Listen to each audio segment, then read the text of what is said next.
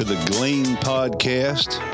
And we are excited tonight. We've got a special guest in the house with us, Pastor Alan DiDio, and also we've got our general, Pastor Steve, in the house. We excited. Uh, we done we done had church in here before we even started.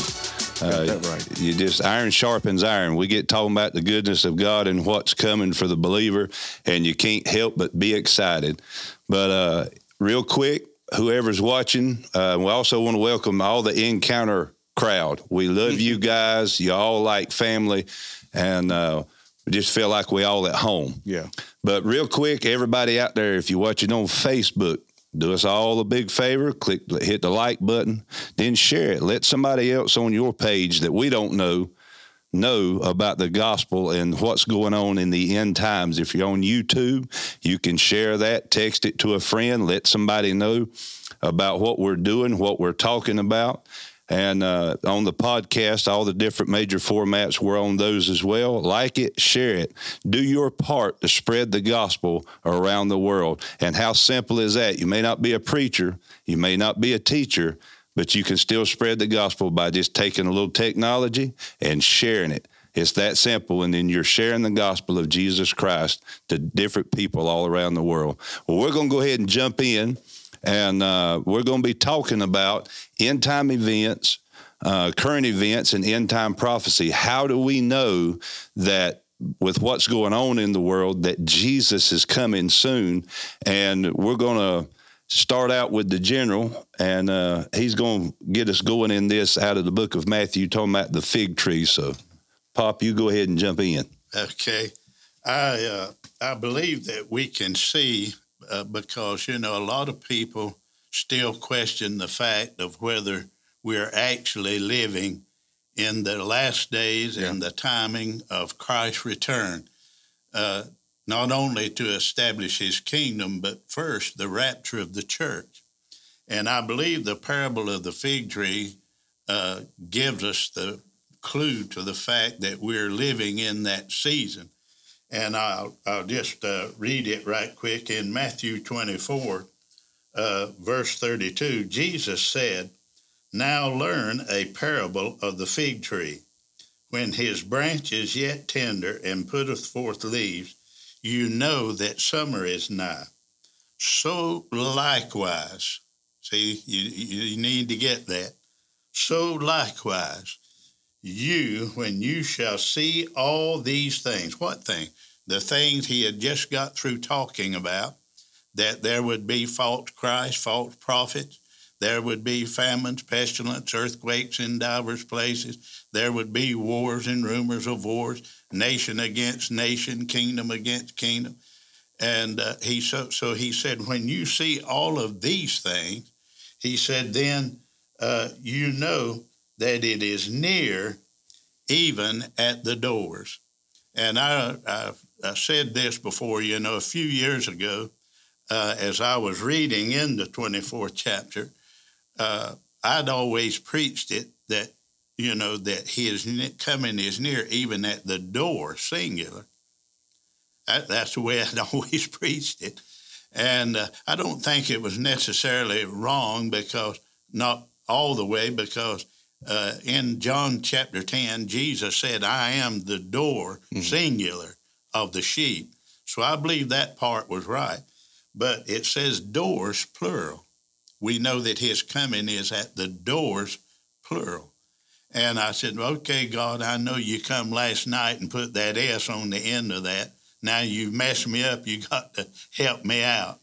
And uh, so I prayed about it, and I, I believe what the Holy Spirit revealed to me is that there would be a succession of events that will take place, and then Jesus comes. Mm-hmm. And so uh, that makes sense to me, you know. And also in Luke uh, 21, uh, beginning at verse 29, he said, Learn a parable of the fig tree and all the trees. Mm-hmm. So if the fig tree represents Israel, then the all trees represent other nations. Mm-hmm. And so he was saying that in the last days, not only would Israel, you know, spring forth, begin to bud, and uh, that the all t- uh, trees will represent other nations that, you know, for most part were never heard of or mentioned. I know when I was growing up uh, in church, uh, I never heard the word Iraq, Iran, Syria. Mm-hmm. Uh, you know, a lot of these countries that has come to the forefront mm-hmm. in the news, and uh, so uh, I believe you know Israel become a nation in 1948, May the 14th of 1948. President Harry Truman took David Ben Gurion, who was a leader of Israel at that time, and took him into the uh, United Nations. And from the, that time forth, they were recognized as a uh, legitimate nation to be ruled by their own government. And on May the 15th, for the first time in 2,500 years, they began to rule and govern themselves wow. as a nation. That's amazing. Mm-hmm. That is. And uh, so I consider myself that generation because of the fact that uh, we have seen, we have witnessed, and there are people older than me, and of course y'all, uh, y'all two are a lot younger than me, but you have seen what I'm talking about. You've seen what the scriptures are talking about. It's everyday occurring events that we're mm-hmm. witnessing, and that's what Jesus was talking about. And so uh, I believe that gives us the, the cue to the fact that we're in the season of Jesus coming. Mm. Now, uh, you share on that, Pastor Al. Well, an interesting thing, we were talking about this. Uh, I want to share a verse from Song of Solomon that specifically references the blossoming of the fig tree, but you mentioned the date, May the 15th, 1948. Uh-huh. We just come through Pentecost season. Yeah. The nation of Israel was born in Exodus on Pentecost, the first Pentecost mm-hmm. when Moses came down with fire and yeah. smoke and came down with the Ten Commandments. And the church was born on Pentecost, but in 1948, May the 15th, that was Pentecost weekend as well. Yeah. So it's really interesting that Pentecost is a right. time when nations are born, when movements are born. Yeah. When King King David was born on Pentecost and he died on Pentecost. I thought that was an interesting wow. yeah. interesting fact. But listen to this prophetic prophetic word here in Song of Solomon, chapter number 2 concerning the blossoming of the fig tree. Now that we know that that's an indicator, a sign of the last days, the voice of my beloved, verse 8 says, Behold, he cometh, leaping upon the mountains, skipping upon the hills. My beloved is like a roe or a young hart.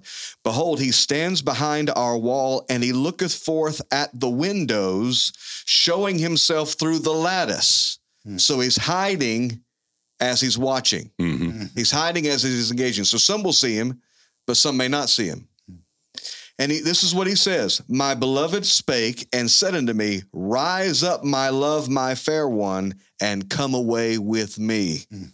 For lo, the winter is past, the rain is over and gone. Verse 13 The fig tree puts forth her figs, her green figs, and the vines with the tender grape give a good smell. Therefore, arise, my love, my fair one, and come away. So it's interesting that he says here, when the fig tree puts forth, yeah. its leaves, when it begins to bud and blossom, yeah. I'm going to say to my beloved, arise and come away with me. Right. Yeah. yeah. yeah. Come on. That's where we are right now. Jesus is about to say to his church, now come on now, come away with me mm-hmm. because some stuff's about to happen down here that don't have nothing to do with you. Right. That's right. Yeah. Yes. That was the other thing I was talking about. And I think it's important that people understand the Bible talks about when you begin to see these things happen, know that the coming of the Son of Man is is is nigh. It, it's he's coming soon, but that's for him to establish his kingdom. So if that's this close, if we're looking at the wars, rumors of wars, we're looking at all these different things happen, and we know that his coming is that that catching away mm-hmm. is even closer. So you know, it's it's. Uh, I think it, it's paramount that people begin to understand that we're that close to Jesus' return to establish his kingdom, how much closer is it that he's going to call us and say, Come up here? And in a moment, in the twinkling of an eye, we're gone. This is probably the most important pastoral message of the day and the hour we're in. Yeah. And it's shocking. 20 plus years ago, 25 years ago, everyone in the church agreed that Jesus could come at any moment. Yeah. Mhm. But we've had a complete reversal. Yeah. There has been a prophetic fulfillment of Mhm. First Peter chapter three, if I'm not mistaken, that says, "In the last days, scoffers will arise, saying, Right. Where is the promise of His coming?" Mhm. And now it's not common for people to believe that Jesus could return at any moment. And that's one thing I want us to get into a little bit tonight, if we have a chance to, because I want to hear from you, Pastor Steve, about the subject of imminence and how important it is that we know that Jesus returned at any moment. Yeah. Uh, in First John chapter three and verse three, I believe it is, it says that if if we have that uh, belief and that faith that Jesus could appear at any moment, he said we will purify Yeah. ourselves. That's an unusual thing because we usually think about uh, you know Jesus is the one who pur- purifies us by His blood, and of course He does. But it also is talking about if we have that hope, you know, that Mm. Jesus could come at any moment, Yes. it would affect the way we live. Mm-hmm. It would affect how we treat others. You know, it would affect a way we respond to a lot of things because, you know, uh, uh, Brother Hagin said something uh, years ago that kind of, you know, messed my mind up a little bit.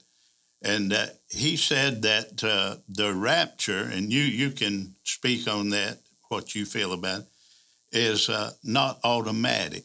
Mm.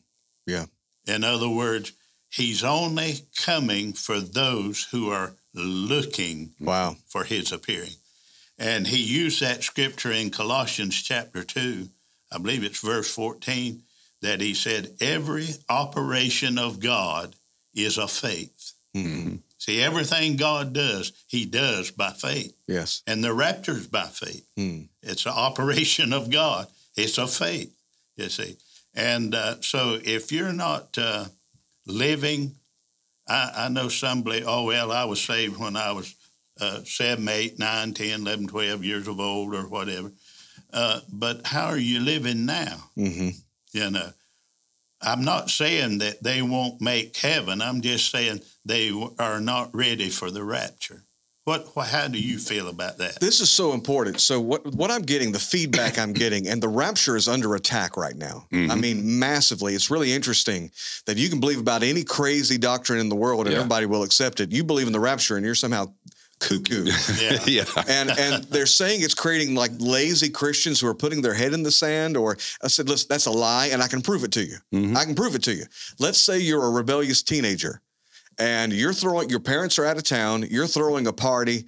A lot of things are going on that your parents would not approve of, and you get a phone call from your dad and says, "Plans have changed. We've had to turn around. We'll be home at any moment." Yeah.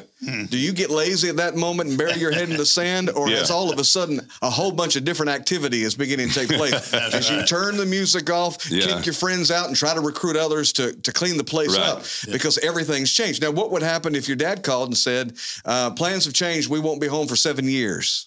Yeah. Right. Well, now's when you get lazy. Well, Yeah. how about this? Uh, your friend says, "Now your parents are going to be gone, and they're going to be gone a long time, but you know you could die at any moment." Right. Mm. That might have a little bit of an impact, but it's not going to have the Right. impact of dad could be home at, any, minute. moment. Mhm. Yeah. So I just proved to you that the rapture does not make people lazy. Right. Yeah. The last two minutes of any game, the two minute warning comes Mhm. along. Yeah. Nobody, nobody sits out on the court. That's the most exciting part of the game Right. because everybody engages. Yeah. Yeah. Everybody connects and everybody's doing everything they can for that last dish effort to do what they can Yeah. to score the next point Right. Yeah. before their their scores are set in in stone. Yeah. Yeah. And that's why it's so important. We have got to get back the doctrine of imminence. Yeah. And if I if I can, just for a second, Yeah. Sure. this is what the Holy Ghost revealed to me when when we were in attend, going into 2020, and you guys know the spiritual warfare that was going on, Mm-hmm. election coming up, and the Lord said the helmet is the key. That's what He said to me. Mhm. So I began to dig into the helmet of salvation. It's a really weird piece of the armor of God, to be real honest. I've always wondered about this Mm-hmm. because He says, "Put on." He's talking to saved people at Ephesus. Mm-hmm. And he says, put on the helmet of salvation. Mhm. What does that mean? Does that mean that save people, take it off at night and put it back on in the morning. so I went and dug into it, and it turns out that this was Ephesians 6 is not the first time that Paul talks about the armor of God. 10 years earlier, he had written a book called First Thessalonians. hmm This is where he first begins to mention the armor of God in First Thessalonians. And what is First Thessalonians about? A great portion of it? The rapture of the church. Mhm. Yeah. So after we get through, and I want us to go to First Thessalonians chapter 5, and I want to get y'all's thoughts on this. Four, of course, deals with uh, the Lord himself will descend from heaven with a shout. Verse 17, we which are alive and remain will be called up. Notice Paul said, we which are alive and remain, hmm meaning he was expecting to be one of the ones who was alive to be called up. But look at this in chapter 5. He says, verse 1 But of the times and of the seasons, brethren, you have no need that I write unto you, for you yourselves know perfectly that the day of the Lord comes as a thief in the night. For when they shall say peace and safety, then sudden destruction shall come upon them. No, wait a second. Are they going to be saying peace and safety at the end of the tribulation? Is anybody going to be saying, oh, look at all this peace? Right. Yeah. Yeah. Right. You know, half of the world's population's gone yeah. And we're trying to find, you know, clean drinking water. hmm But look at all this peace and say, no, Yeah. no, no, this is dealing with a different time. The Bible says they will not escape. Verse four, but you, brethren, are not in darkness, that that day should overtake you as a thief. You're the children of the light. Verse six, therefore let us not sleep as others do, but let us watch Mhm. and be sober. Now stay with me here for a few more verses. But for they that sleep, sleep in the night, but they that are drunken are drunken in the night. But let us who are of the day be sober. Look at this putting on the breastplate of faith and love, and for a helmet, the hope Uh-huh. of salvation. Now, here's the explanation, verse 9 For God has not appointed us to wrath, but to obtain salvation by our Lord Jesus Christ hmm the helmet of salvation. The moment I start to put this together, everybody says to me, I can't believe I never saw that before. Right. The helmet of salvation is the blessed hope. hmm The fact that Jesus could return at At any, any moment. minute. And as you said, it purifies us because that hope changes our minds about how we look at the last days. Right. Yeah. It protects us and keeps us safe. And it's we're losing that right now in the body of Christ. He said, "Let us watch."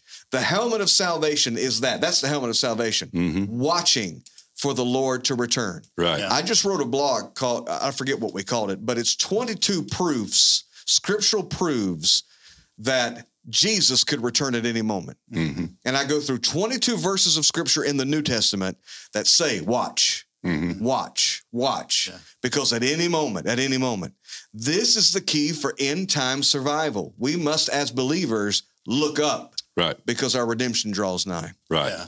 Yeah. Yeah, that's true.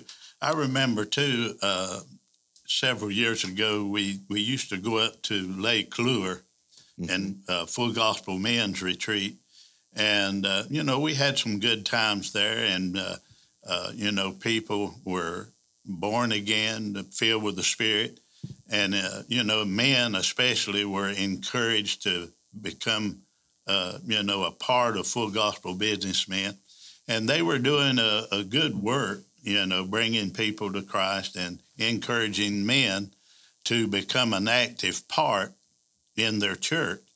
And uh, this one young fella, uh, you know, somehow they got talking about uh, the rapture, and uh, they they kind of he know, the way he was talking was he was not sure about it. He thought we might go through at least part of it, or either go through all of it.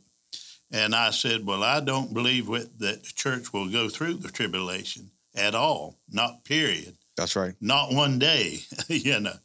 And uh, some say that, well, uh, in John 16, uh, it says, you know, that uh, in this world you shall have tribulation, but be of good cheer, for I have overcome the world. Well, that that we do that tribulation there, we do have troubles and trials, and there are people, uh, you know, in all over the world, really, maybe more so in third world countries that are being persecuted for their faith in Christ, and uh, you know, some of them, of course, have given their lives for the gospel's sake. But that is still not the tribulation that the Bible's right. talking about that is coming Right. Because Jesus said, except the tribulation of those days be shortened, Mm. there would be no flesh saved. And so, thank God it don't last but seven years. Yeah. Because if it was any longer, there wouldn't be nobody left alive on Wow. earth. Yeah. But uh, they would say, well, what makes you think you're better to escape it than those who have to go through it? I said, I'm not better than them, but I'm taking Jesus at his word. Come on. Luke chapter 21, verse 36. Watch and pray. Why? That you may be counted worthy to Word, escape that hour The and hour. to stand before the Son of Man. Yes. hmm I'm taking Jesus at his word. Glory to Hallelujah. Amen. God. Amen. Hallelujah. Amen. Yeah. And that's the the other parable I like to always look at is the parable of the ten virgins. Yep. You know, and the virgins are the church. Mhm. And you know, it, he basically we've all been guilty of slumber. Mhm. We've all been guilty, even us as preachers. Uh, you, we may preach a good message, but it's you know sometimes we all get caught in routine or in the rut. This is just what we do. Uh, but you know, it said that that five brung extra oil, and and then when the announcement come, they trimmed their wicks. You know, and I think what to me what that's talking about is is they took a quick judgment, an assessment of their life, and began to cut away, whether good or bad things, but cut away things that were unnecessary to give them full access to the Spirit of God to be watchful. So when the bridegroom did come, Yes. they were able to walk in with him while the other five who had just gotten lazy and just well i'll go to church if i feel like it. Well we got ball games this weekend. I can't go this weekend. Well we got to go to so and so's wedding sunday. We're not going to church. I'm going to go play golf sunday because i've been invited. That's the five that slumbered. Hmm they weren't ready. Yeah. and when the bridegroom come now they found out he's there. They run in a hurry but the door had already been shut. That's right. well, if that door had already been shut, then that means that in the rapture, there'll be Christians left here who were not ready. And it says the door shut. He's not, he's, there's not a second rapture. When Jesus comes, he's coming once to rapture the church. Whoever's left after the church is not going to be considered in the church age. You've now become a tribulation saint hmm you know and i talked about that the other week that there's a special relationship between jesus and the church that not even the patriarchs of old understand Yeah. and even the tribulation saints will understand that relationship between the church body and jesus himself. I want to be part of that. Hmm. I, I want to be in heaven. I don't i don't want to be in tribulation. And you know it is sad that there's going to be people immediately everything's going to be going good and all of a sudden millions of people are gone. Cars crashing planes crashing all this catastrophe happened with no answers but there's going to be people go i know what happened and i missed it Nothing secret about that. Mm-hmm. you know Nothing secret about that. no I want to read this scripture because there are people say that there's no verse that speaks to the rapture of the church. Mm-hmm. It's not in the Bible. Mm-hmm. Well, no, you're not in the Bible Mhm. because I can give you. I'm going to give you two verses right here that prove the rapture's coming, and you want to be ready. Here it is.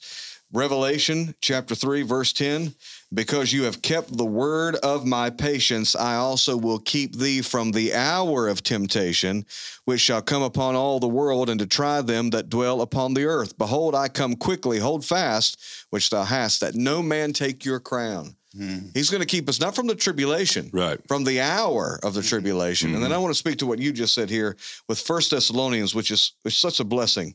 Chapter 1 and verse 10, where he commands us to wait for his son from heaven, whom he raised from the dead, even Jesus, which delivers us from the wrath to come.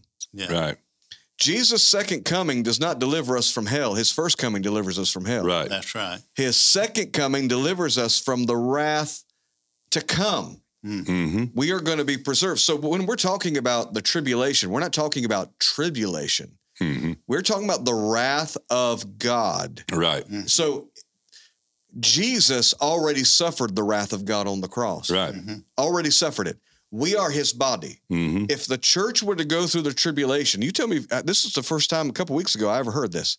If we were to go through the tribulation, that would be like God crucifying Jesus a second time. Mhm. Right. And he's not going to crucify his body a second time. Right. No. That's when we're going to be raised as Right. he was raised to meet him in the clouds during that time of God's dealing with the nations and with the nation of Israel. Yeah.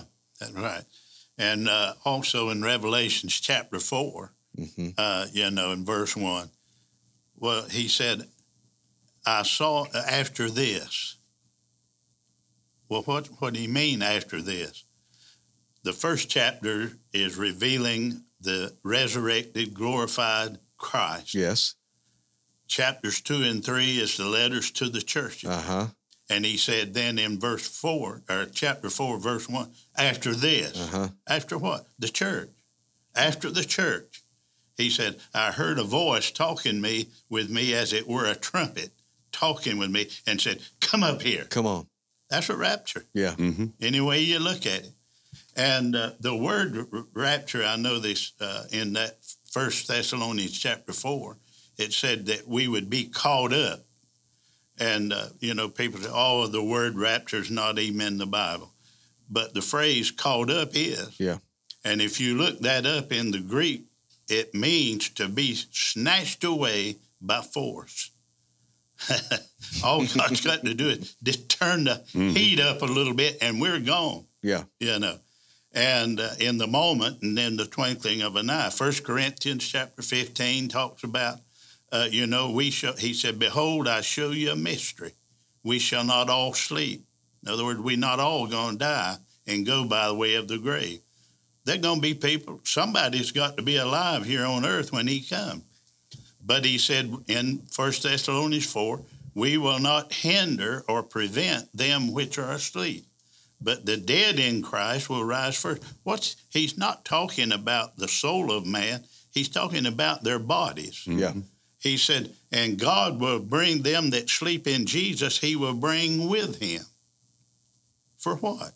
To be reunited with that resurrected, glorified body, just like Jesus' glorious body. Mm. You see, and so uh, you know when the when the rapture takes place, and uh, another thing that we uh, what I've seen about it is that uh, you know, the, the first resurrection. Be you know Jesus spoke about two resurrections: a resurrection to life everlasting and a resurrection of damnation. But the first glimpse we get that uh, a thousand years separate the two resurrections is in Revelations chapter 20.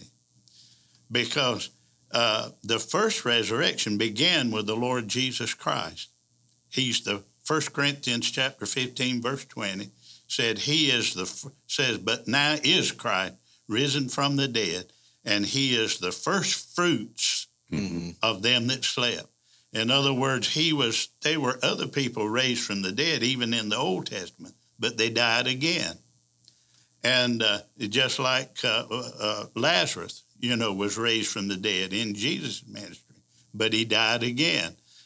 But Jesus was the first resurrected man to immortality, Mm. never to die Yeah. ever again. And then it said, many of the saints that slept, in other words, they had already died, but after his resurrection, many of the saints that slept arose also and walked the streets of Jerusalem. Can you imagine how some family member might have felt? "Well, There's Uncle John. We just buried him last week. What's he doing back here? See, though, so that's an order. God, this thing is not, and what we see, God never does anything in chaos. Yeah. It's always an Order. order, you see. Excuse me. And so I believe the next order of the resurrection is the rapture of the church. Yes.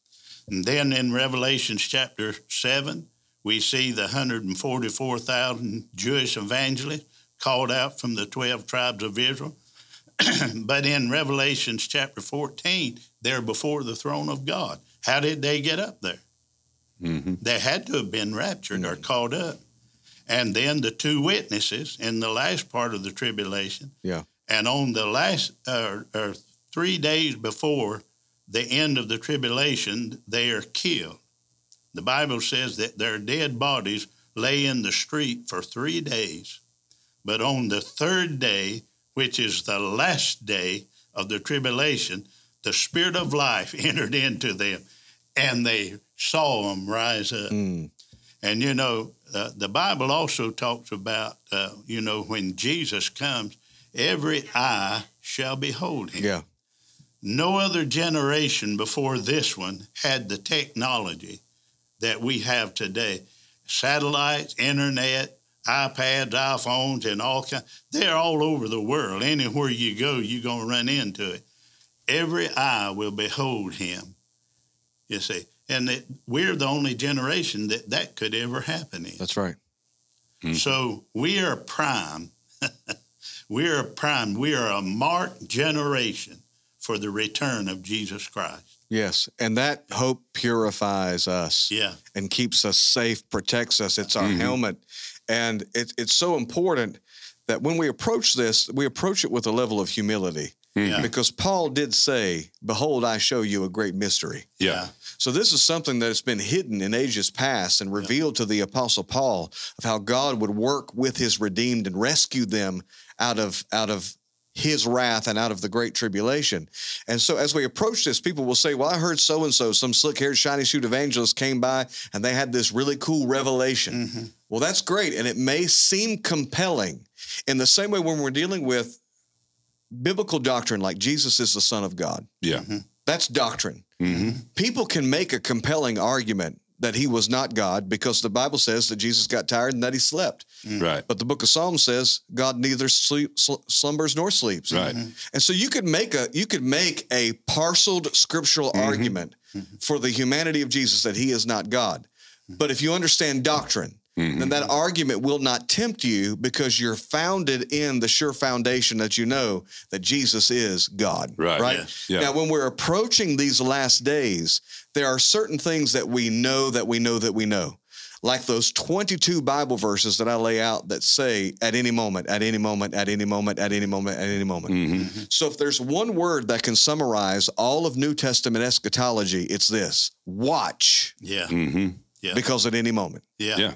So, as we approach the study of the timing of the rapture of the church, we must approach it anchored in that doctrine, in that Right. one word, Mhm. that at any moment. So, as interesting as the argument may be for a mid tribulation rapture or a post tribulation rapture, it is completely separate. It completely destroys the ability of people to watch because you don't need to watch because a hundred prophecies need to be fulfilled before that's going to happen. Right. So if any prophecy needs to be fulfilled before Jesus comes for his church, you have removed the doctrine of imminence, you have taken off the helmet of salvation, and you mm-hmm. are now subject to the deception of the antichrist spirit. Yeah. That's how strongly I believe in this. Right. Yeah. That we must be watchful. Yeah. And it, post tribs put themselves in all kinds of knots. They twist themselves up like some sort of Cirque du Soleil Yeah. performer trying to figure out if if the rapture doesn't happen till the end of the tribulation, when's the judgment seat of Christ? Yeah. Exactly. When's the marriage supper of the Lamb? Right. When are we, according to John chapter 14, verse 1, going to, Behold, I go prepare a place for you that where I am, there you may be also? Mm-hmm. You're right. When is the judgment of the sheep and the goats? Mm-hmm. If if everyone who's righteous is raptured at the end of the tribulation, they've already been separated, sheep and Right. goats. Yeah. Mm-hmm. There is so there's all kinds of problems. Who's going to populate the millennium? hmm Things that don't work. So forget about those of you that are watching this. Forget about these interesting theological debates. If they require one prophecy to be fulfilled before Jesus returns, throw it in the trash. Right. It's robbing you of your blessed hope and the helmet of salvation that God's given Yeah. you. Because we're not told to watch the prophecy. Come on. We're told to watch for the return. Yeah. Prophecies have been full. We've probably seen in what the last hundred years Oh God. more prophecy fulfilled than any generation in the history. Bible. Yeah. Well, I believe it yeah. I actually. agree. and I mentioned this earlier uh, that the the generation that he's talking about, it's not talking about a generation in years, but it just simply means a race of people, hmm a generation, a race of people will be a, here alive on the earth when he comes, and uh, so. you know, we, uh, as you said, we we must watch. That's that's the only uh, uh, that thing that we're given to do. I mean, we're Yes. to occupy hmm Yes. he come, but in that occupying, that means we're continuing to do the work That's exactly that he's right. called us to do. But at the same time, we're keeping a watchful eye. Mm-hmm. You know, we're we're. Uh, uh, somebody asked me. You know, they talked about. You know, Jesus said in Matthew twenty four. When they asked him what would be the sign of his coming the end of the day, they were talking about when he comes to establish a kingdom. Yes. And so he answered them in that res- regard, you know, from a Jewish perspective, because they believed, according to the prophecy, that when the Messiah come, he would destroy, uh, you know, the government, Roman government that was over them at that time. And he would rule and reign over them. Then that's what they were asking. When will you come? And, you know, will you come at this time? And he told them, he said, you know, that's not for me to know or you to know. That's in the, uh, God's own power, you know. And so Jesus himself was saying, I don't even know when that time's coming. hmm hmm Uh, I don't know if he does now or not, but I'll guarantee you he's excited about what's going on. Yes. and knows he may be sitting. I've I've pictured this in my mind before that he's sitting at the right hand of the Father, and and he he's looking uh, with anticipation. Can I go? Yeah. Yeah. And the father said, "Not just yet. Just wait a minute." Yeah. You know, but uh, anyway, in First Thessalonians four, you know, it says this thing. uh, He he does not send the angels to catch us away. Hmm. This thing is so special and precious to him. He's coming himself. Wow. He said, This is my job. I'm coming. See, he told him in John 14, you mentioned a while ago, I'm coming again Yeah. to receive you. He didn't say, I'm going to send a bunch of my angels. He said, I'm coming. Mm-hmm. This, and, and he said, He comes with a shout Hmm. in the voice of the archangel Right. at the trump of God. And I'm telling you, it's like uh, John in Revelation chapter 4, verse 1, we mentioned a while ago, when he said, uh, I saw a door open and I heard a voice speaking unto me as it were a trumpet saying, Come up here. Yes. Mm-hmm. You see, and so uh, to me, uh, you know, there, there's uh, I, I don't see how anybody can study the Bible and all the different places where you said it says watch, watch, watch, watch, watch. Well, they say, well, how how do you know? He said one of the first things Jesus said when they asked him that he said the first thing he said see that no man deceive you. And when I read that over 49 years ago, a red flag went up in my spirit. I said, wait a minute. hmm There must be going to be a lot of deception about the return of the Lord. And there is. Yes, there you know, is. like you was talking about a while ago, all the different strange doctrines and ideas about it. And, uh, but yet, you know, Jesus said, see that no man deceive you. Well, how can we keep from being deceived? Watch. Watch. Mm-hmm. And you see, he said too, uh, in John chapter 16, verse 12, he said, I have, he's telling his disciples, I have many things yet to say unto you, but you can't bear it now. In other words, they wasn't spiritually uh, mature enough to receive. He didn't say he wasn't never going to tell them. He just said, you can't receive it now. But he said, when he, the Spirit, verse 13, when he, the Spirit of truth, is come, what he will do? He I will hear. guide, he will not speak of himself, but he will take of that which is mine and show it unto you. And he said, He will guide you into how much truth? Oh. All truth. That's the way we, we follow the word, we follow the Holy Spirit, and what he said, that's what we believe. Hmm. And the Holy Spirit will never lead a believer apart from the written word of God. That's Yes. powerful. And people can say, well, prophet so and so said. Well, I know that they're prophets and good prophet, true prophet. but the Bible says we have a more sure word. Mm-hmm. Mm-hmm. We we already have a more sure word than even if an angel appeared. Come on. So even if an angel would appear to you and say thus and so, you better compare what he says Right. to you according to what's already written, Yeah. or you may be deceived. And it's, it's the same thing with prophecy. Hmm. I know, uh, you know, uh, Kenneth Hagin, of course, uh, you know, was a prophet of God, and uh, you know, uh, the Lord spoke to me in 1978 and told me to learn from him, and I did. I studied and I learned from him, and uh, enrolled in the correspondence school. We already had the church going, but uh, you know, I learned from him, and uh, he he said, no matter who it is, how famous they are, or how big they may seem, if what they say to you don't bear witness with your spirit, Hmm. he said, forget it Mm-hmm.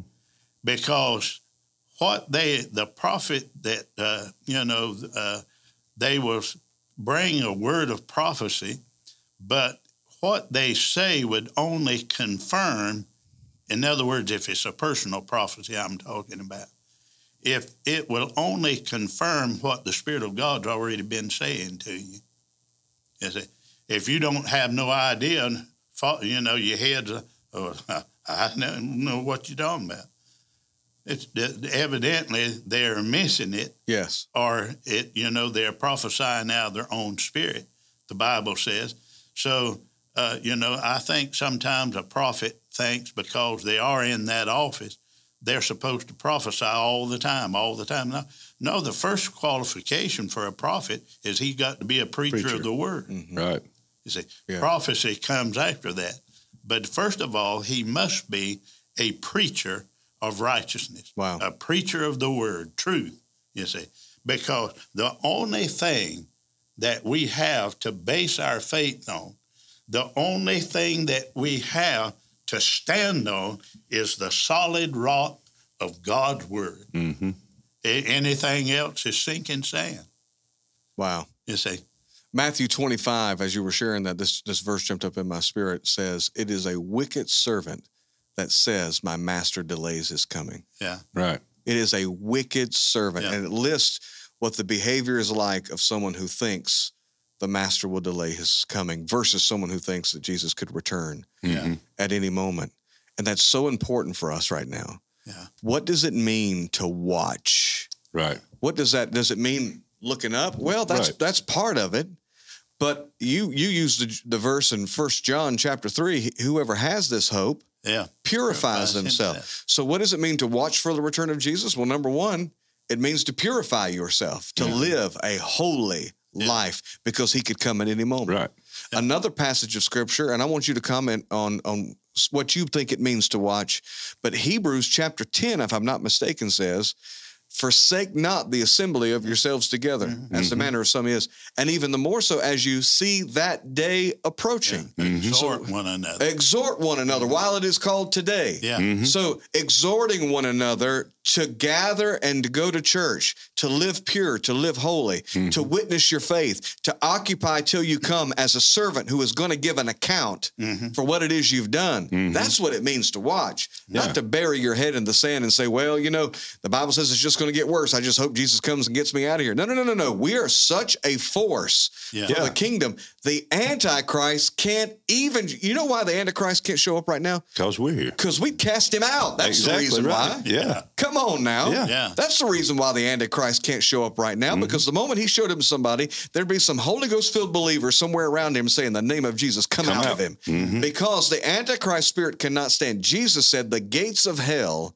shall, Shall not, not prevail, prevail. against the church. Mhm. Now, Praise when we God. get into Revelation, it says that he's given power to prevail against the saints. That's referring to tribulation, Tribulation saints. saints, If not it was referring to the church, it'd be a direct contradiction Right. Yeah. to Matthew chapter 16. Yeah. What do you think about that, Pastor Steve? I, I believe that's exactly what you're saying. Uh, I think it's hard for people to realize that uh, you know the Bible talks about uh, that in you know in the last days. I believe it's the 60th chapter of Isaiah where he said darkness shall cover the earth. In other words, as far as the world is concerned, it's going to get darker. Mhm. We, well, Jesus even said in the 24th chapter of Matthew, when he talked about all of those things, he said, These are the beginning of sorrows, Hmm. not the end. He said, This is just the beginning. So that means there's more darkness, more sorrows coming. Mhm. But he said, These things must needs be. Why? Because it's already been foretold. Wow. So you can bank on it. it it's going to come. Mhm. You're not believing it, ain't going to change it one, Yeah. one way or the other. It's going to come. He said, These things must needs be. Hmm. But then he said, But you see that you be not troubled. Come on. Hallelujah. Yeah. And so, uh, and then again, you know, when uh, Jesus asked the disciples, you know, that you was talking about in Matthew 16, he said, Who do men say that I, the Son of Man, am? And some say, Well, some believe you're John the Baptist raised from the dead. Some say you're Jeremiah or one of the prophets. And then he turned to them and said, But who do you say I am? Everybody's going to have to answer that question. hmm Who do you Yeah. say he is? And Peter spoke up, you know, and said, We, he's um, evidently he was responding also, not only for himself, but the other disciples. And he said, We believe that thou art the Christ, the Son of the living God. hmm And Jesus said, Blessed art thou, Simon Barjona, for flesh and blood has not revealed this unto you, but my Father which is in heaven.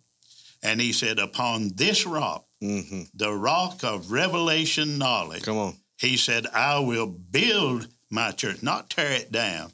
He said, I will build Not going to my beat church. not going to beat up the bride. Is that? No, Yeah, he's not yeah. going to beat up the bride. He said, I will build my church and the gates, Hmm. plural. I don't know how many gates is in hell, but no matter how many gates there are in hell, he said, the gates of hell Yes. shall not hmm prevail against them. Yeah.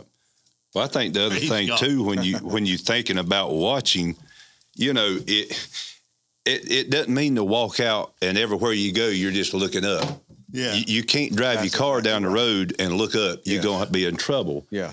But I'm reminded of the scripture where he says, "They that wait upon the Lord shall renew their." That don't mean sit back and cry. Well, well I'm just waiting on Jesus. Mhm. No, what we're doing right now is waiting Yeah. on the Lord.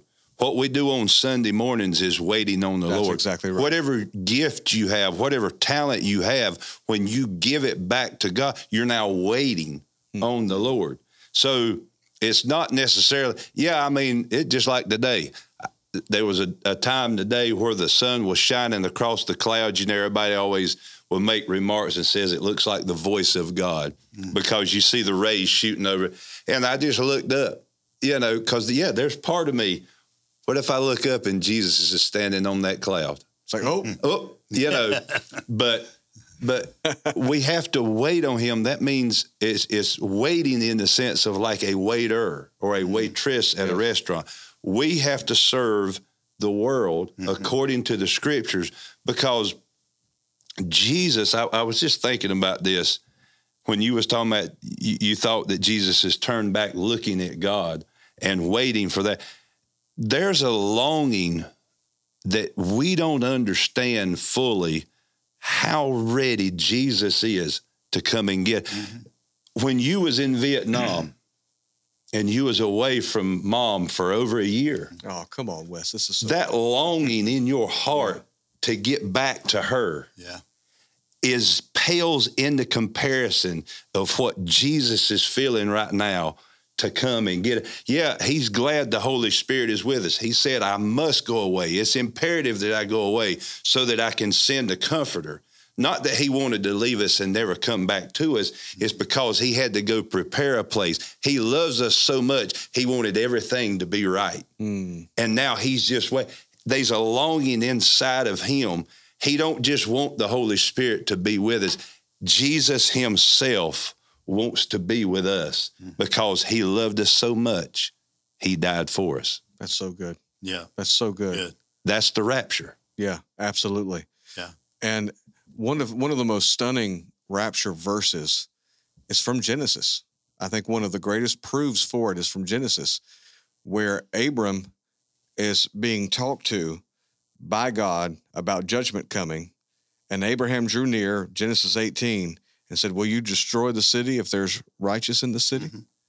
If there's 50 righteous, if there's 30 righteous, if there's 20 righteous, if there's 10 righteous.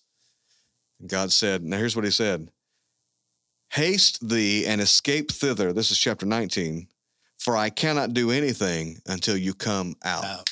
Yeah. hmm That's good. Cannot release judgment Right. until you come out. I, I like to think of it this way He will not. Yeah. He will not. Not that kind of judgment. That was an all consuming judgment. So, what we're dealing with is different than, for example, you can't use Moses as the example because that's not the example Jesus uses. Right. He says, as it was in the days of Noah and as Yeah. it was in the days of Lot. Yeah. Right. And so, when we're looking at the protection of the children of Israel in Egyptian bondage, that is not a comparison for us. That deals with our bondage in sin, our Mhm. deliverance from sin, and being brought into the Red Sea. Now, if you want to go to the Red Sea analogy and how they're brought up out as Yeah. the enemy is consumed, so underneath them now the enemies be consumed, then have at it. But the real parallel is Lot there, Mhm. and he has to get him out because if he doesn't, God can't release the judgment that, that he right. must Mhm. release. Yeah. Yeah. Yep. That's good. Yeah. And then, like you said, as it was in the days of Noah, hmm so shall it also be in the days of the coming of the Son of Man. How was it in the days of Noah? Well, if you go back to Genesis, uh, he said that the thoughts of men's hearts, now think about this, was continually Yes. evil hmm all the time. Doesn't that describe the very day that we're living in right now? That's as exactly far right. as I'm not, I'm talking about the world, not the church. I'm, but the thoughts of men's heart. We we've got wicked rulers in our nation. There are wicked rulers in every nation.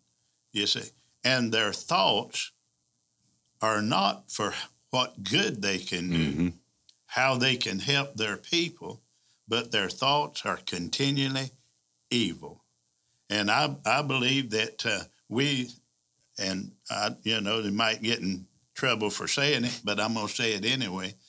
Uh, that's that's the kind of rulers we have in Washington D.C. right now. hmm Their thoughts, you can you can hear them talk, and you, they're they're not righteous. Yeah. They can talk about God. They can say, I pray every day and do this and that. But what God are they talking to? You know, their thoughts are continually evil. It's, you know, we said uh, the government is to be a government for the people and by the people. But today, it's the government for the government. Mhm. They want us to be absolutely dependent upon them instead of God. Yeah. You see, and so uh, you know, even when back in the when the COVID stuff was going on, and they were giving out all those uh, uh, benefits, you know, uh, I, I didn't ask for none. Mhm. I wasn't putting my faith and my trust in what the government could do for me. I was trusting God. And, uh, you know, I've always believed that as long as God leaves his church, his body here on the earth, he will provide for us. You know, the, you look at the gas prices today, that, that, uh, that was done on purpose hmm you know, uh, we were all independent, I think, for the first time in the history of the United States. And we were selling oil, importing it. And the first day in office, what did the president do?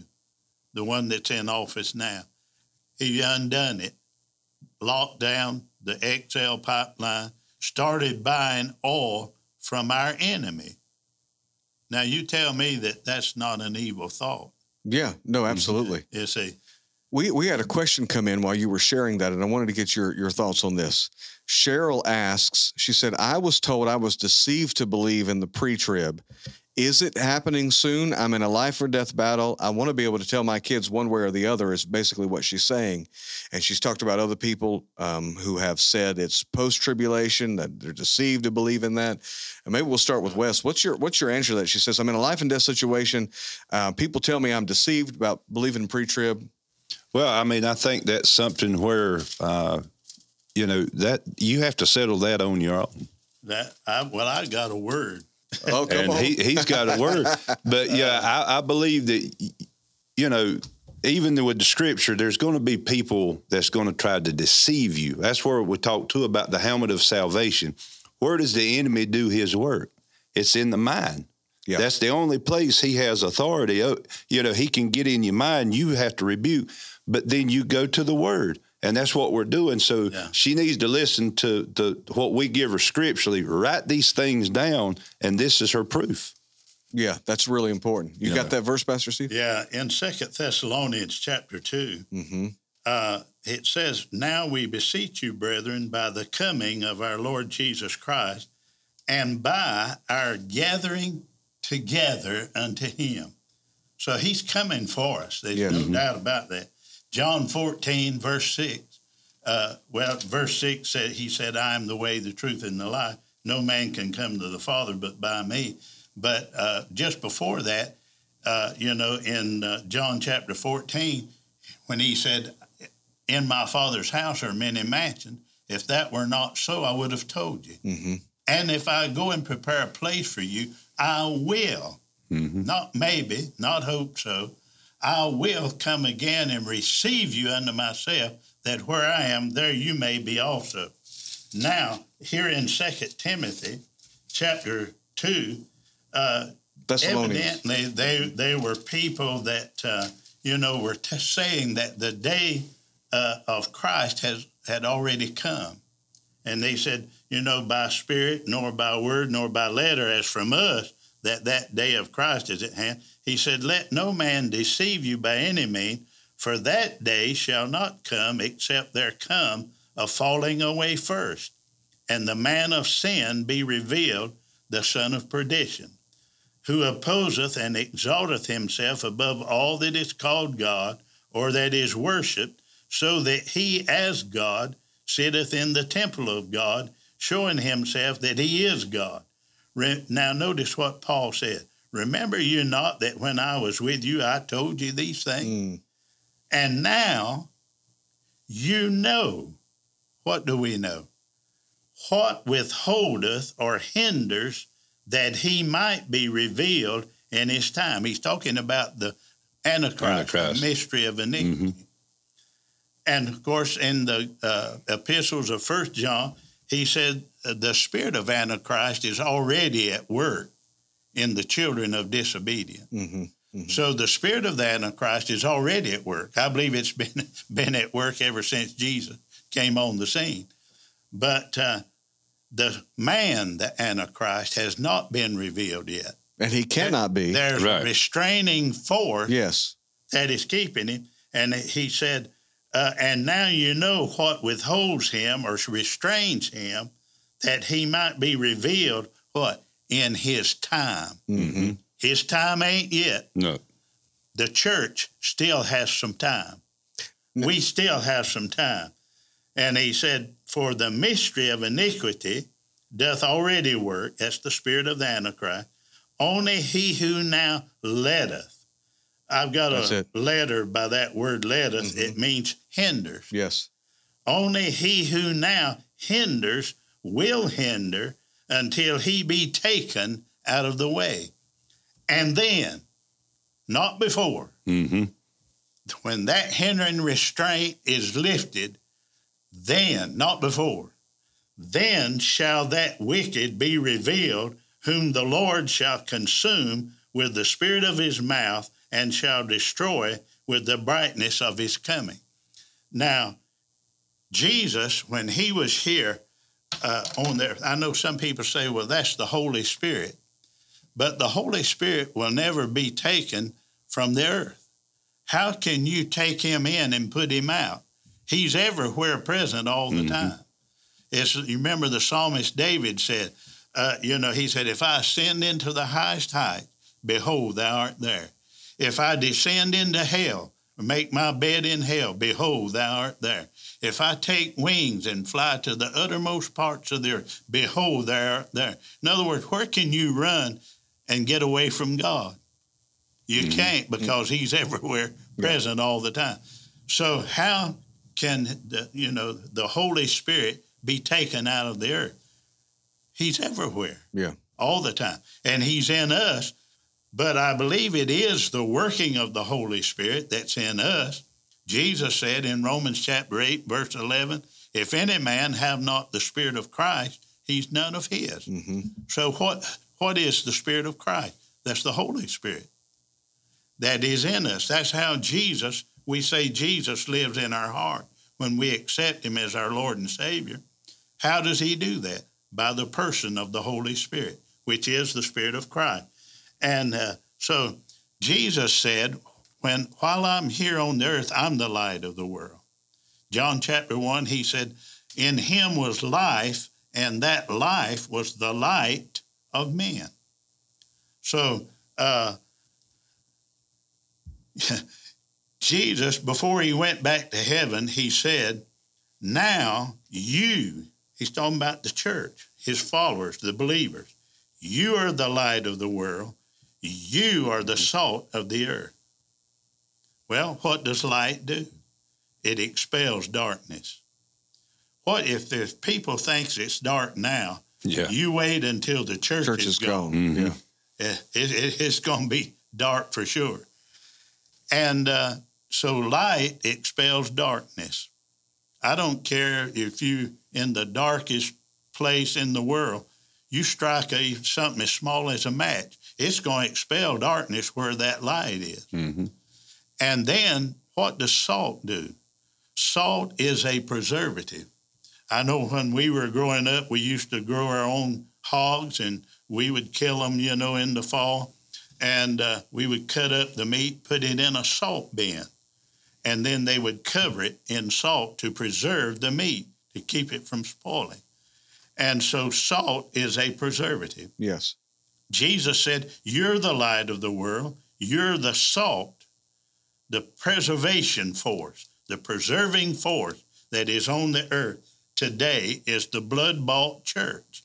We have the light of God, we have the life of God, we have the preservation power, if you will, in us, the Holy Spirit. And so, if the Holy Spirit is lifted, then where are we going? Where does that leave us? Mhm. Jesus said in the 16th chapter of John, When I send him, he will abide with you. Forever. Uh, some, some people act like, well, at least till the end of the week or to the first of the month. Until the tribulation, then Yeah. he's gone. He's out. Yeah, yeah. No, he said he will abide with you forever. So if the Holy Spirit goes anywhere, we're going. hmm And so I believe with all my heart that the blood bought church is the preservative force, the hindering restraint that is keeping that man of sin from being revealed. And he said, he cannot be revealed until that hindering restraint is removed, taken out of the way. And he said, and then, Then. hmm not before, then. So the Holy Spirit filled church hmm is that restraining force Yes. Right. that is keeping the Antichrist. And I challenge you, Cheryl, to look at the comparison of the verse he just read. Look at Second Thessalonians chapter 2, then look at Genesis 18 and 19. hmm Yeah. So he who letteth will let until he's taken out of the way, and then the then the the the judgment comes. Uh-huh. What's that talking about? Well, look at Genesis 18 and 19. God says, I can't send my judgment because there's somebody righteous in that city. I got to get them out Right. before I can release that judgment. Right. So that is a perfect parallel for us when we're looking at this. And Cheryl, I want to read this verse for you because this is really important from Second Peter chapter 3, verses 3 through 5.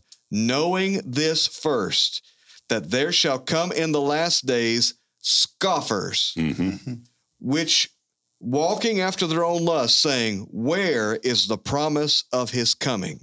So, yes, there will be people who come after you and tell you that the pre tribulation rapture is a deception. And when they tell you that, that is the fulfillment of the prophecy of First Peter, excuse me, Second Peter chapter 3, saying that they would scoff at the idea. Right.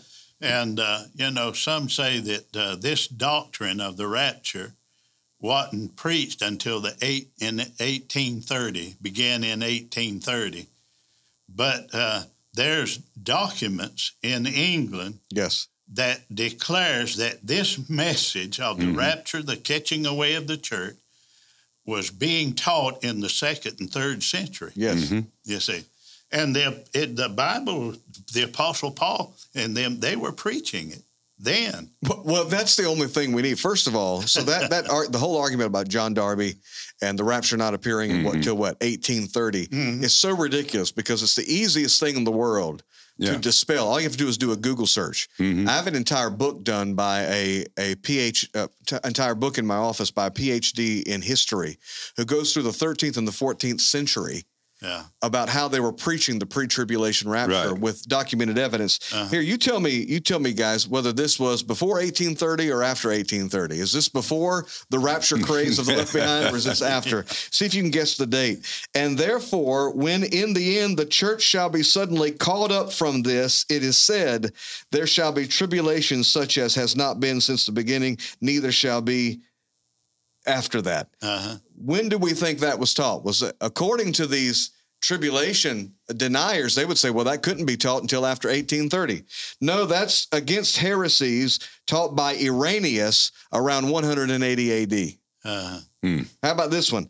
All of the saints and elect of God are gathered together before the tribulation, which is to come, and are taken to be with the Lord, in order that they may not see at any time the confusion which overwhelms the world of sin. That's Ephraim, uh, 372 AD. hmm So I have just destroyed. We Right. have right here on this podcast, you Yeah. heard it here. We have destroyed the argument. So anyone, no matter how wonderful they may be, and there are lots of wonderful ministers who I know and respect greatly, Right. Who believe that bunk about John Darby and that the revelation of the rapture is some new doctrine. Mm-hmm. Mm-hmm. They are being disingenuous Yeah. Yeah. because it is proven beyond any shadow of a doubt that it has been taught. Yeah. And I think it's something that we need to make sure that we stay in the spirit of love about because I get mad about this. Yeah. I mean, I really get mad about this when people start to spout that type of of idiocy and just lack mm-hmm. of historical understanding of Yeah. at all. They haven't even looked into it. And if they have, they've they've just denied it. They just Yeah. denied it Yeah. to keep pushing their own. Yeah. And I, I think, you know, we preach faith and we preach confession. You can have what you say. So I believe that there's going to be these post mid trib. Uh, they gonna have they gonna get what they say. They're not looking for him to come before. Now Yeah. he's not gonna come mid trib to get another boat bus load. you may become a martyr. You may starve to death. You may freeze. To, I, I don't know. And then there'll be those that, that he's coming at the end of the tribulation. If that's what you believe, Comfort yourself with those words. yeah, yeah, exactly. Because you know, and I've had people say that you know the rapture is escapism; it's a crutch. right. Well, I'm just leaning on the everlasting arm. Yeah, that's exactly right. You know, I want to escape it. Yeah. It's no less of a man. I, I don't want to go through that. Well, Well, you know what? It wouldn't even matter if it wasn't taught by the early church fathers because they taught all kinds of heresy in the first, Yeah, second, and yeah. third century. yeah. Is it in the word? That's the question. Is it in the word? Yes, Mm-hmm. it's in there. And I know they'll argue, well, the word rapture is not in there. I know it. I've read the Bible. Mm-hmm. But the word called up is. Yeah. You see. And if you look that up in the Greek concordance, the word, I may not be pronouncing it right because I don't, obviously, I don't know Greek. But in the Greek concordance, it says it's, the word is rapizo. Mhm. And that's where we, is the Greek word that where we get our English word rapture from. Mm-hmm. And that word, if you look up rapizo, it means to snatch away by force. That's the rapture. Mm-hmm. And if you if you read uh, uh, the fifteenth chapter of First Corinthians, where we mentioned earlier, "Behold, I show you a mystery." You read all of those verses there, and uh, and down at verse twenty is it said, "If we, you know, if there is no resurrection." Then he said, "No resurrection of the dead." Then he said, "We're if we have hope only in this life, we are all men most miserable." But he said, But now, in verse 20, is Christ risen from the dead? That's what I mentioned earlier, that he was the first man raised from dead to immortality. So the, the first resurrection goes all the way to the end of the tribulation. Mm.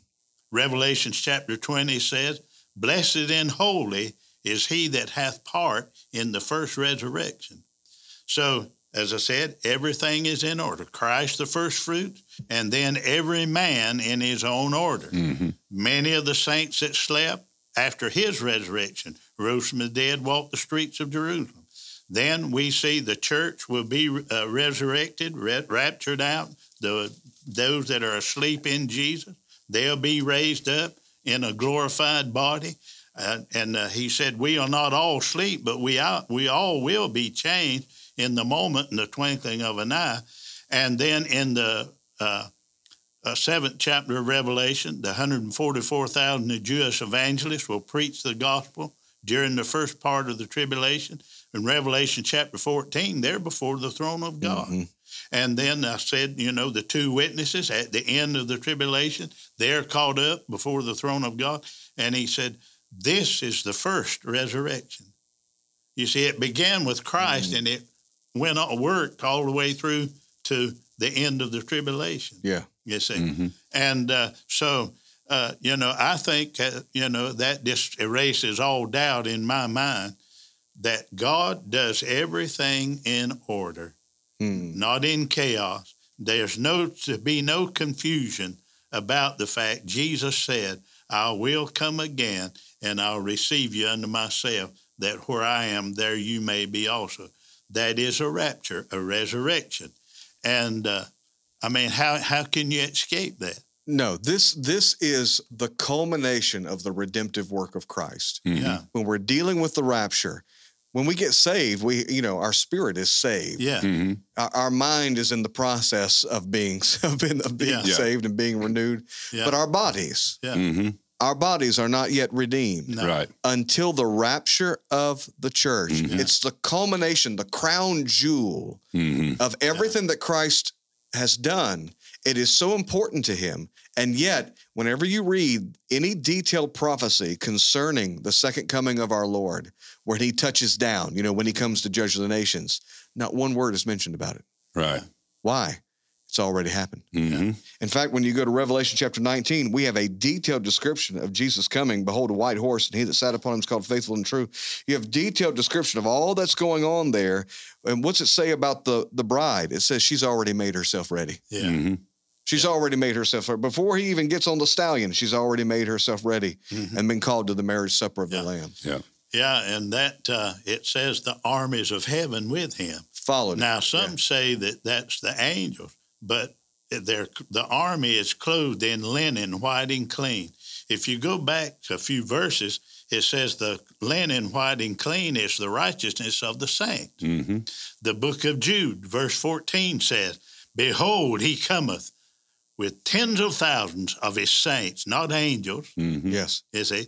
And the book of Zechariah, chapter 14, verse 5, he comes, you know, his feet touch the Mount of Olives, the mountains and the valleys will separate, and his saints with him. Yes. Mhm. Unless we had been caught up to be with him, how can we come back with him? Well, the, what the detractors say is that we're doing a U-turn up there. Oh, you know, yeah. you know, because because well, it- you Yeah. know, the point is that when kings would come to a city, the governors and the leaders of the city would go out to meet him. Now, there is some truth to that. That when a king would come in a city, but they wouldn't go out to meet him for two seconds and then come back. Right. yeah, They would go out to give a report Yeah. of all that's been going on in their city, yeah, and they would give an account for how they ruled their city, and then they would be rewarded or punished, and then they would come back into the city. Right. So the those that say that we're just going up at the end of the tribulation and then coming right back down, there's no time for the judgment seat of Christ. that's right. There's no time to receive our rewards, to get those robes. No time for Marriage any of that. Well, Lamb. and when you look at uh, it's a seven year period, you know, you got three and a half years of peace, then three and a half years there's no peace. Mm-hmm. and the Bible says that a day is as a thousand years, and a thousand years is a day with the Lord, because the Lord created time, but He's not in time. Mm-hmm. He created time. We reference everything we do off of time days, weeks, months, hours, seconds, minutes. He's not in that. He created time and set it on the earth and put us in it.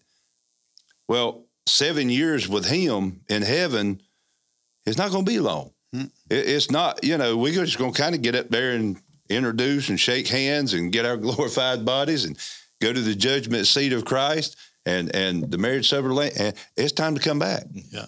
We, I, I like to say we're going up there to get battle ready Yeah.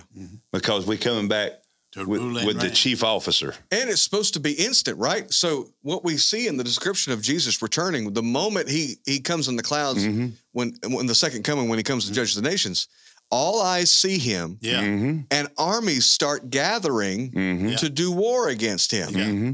So there's an element of time involved there. Mhm. It's not like we get to go up there and have a special time with him. Yeah. And so that whole John 14 promise is completely violated, hmm completely robbed from the church. Yeah. But I believe, and I know from the word of God, that he's coming for his church. Yes. And we're going to have a, a a honeymoon period Yeah. Mm-hmm. with Yeah. our Lord and Right. Savior Jesus Christ. Yeah. And then we're coming to rule and reign with him on. Amen. Well, we it. we are out of time. We could go, Glory to God. man.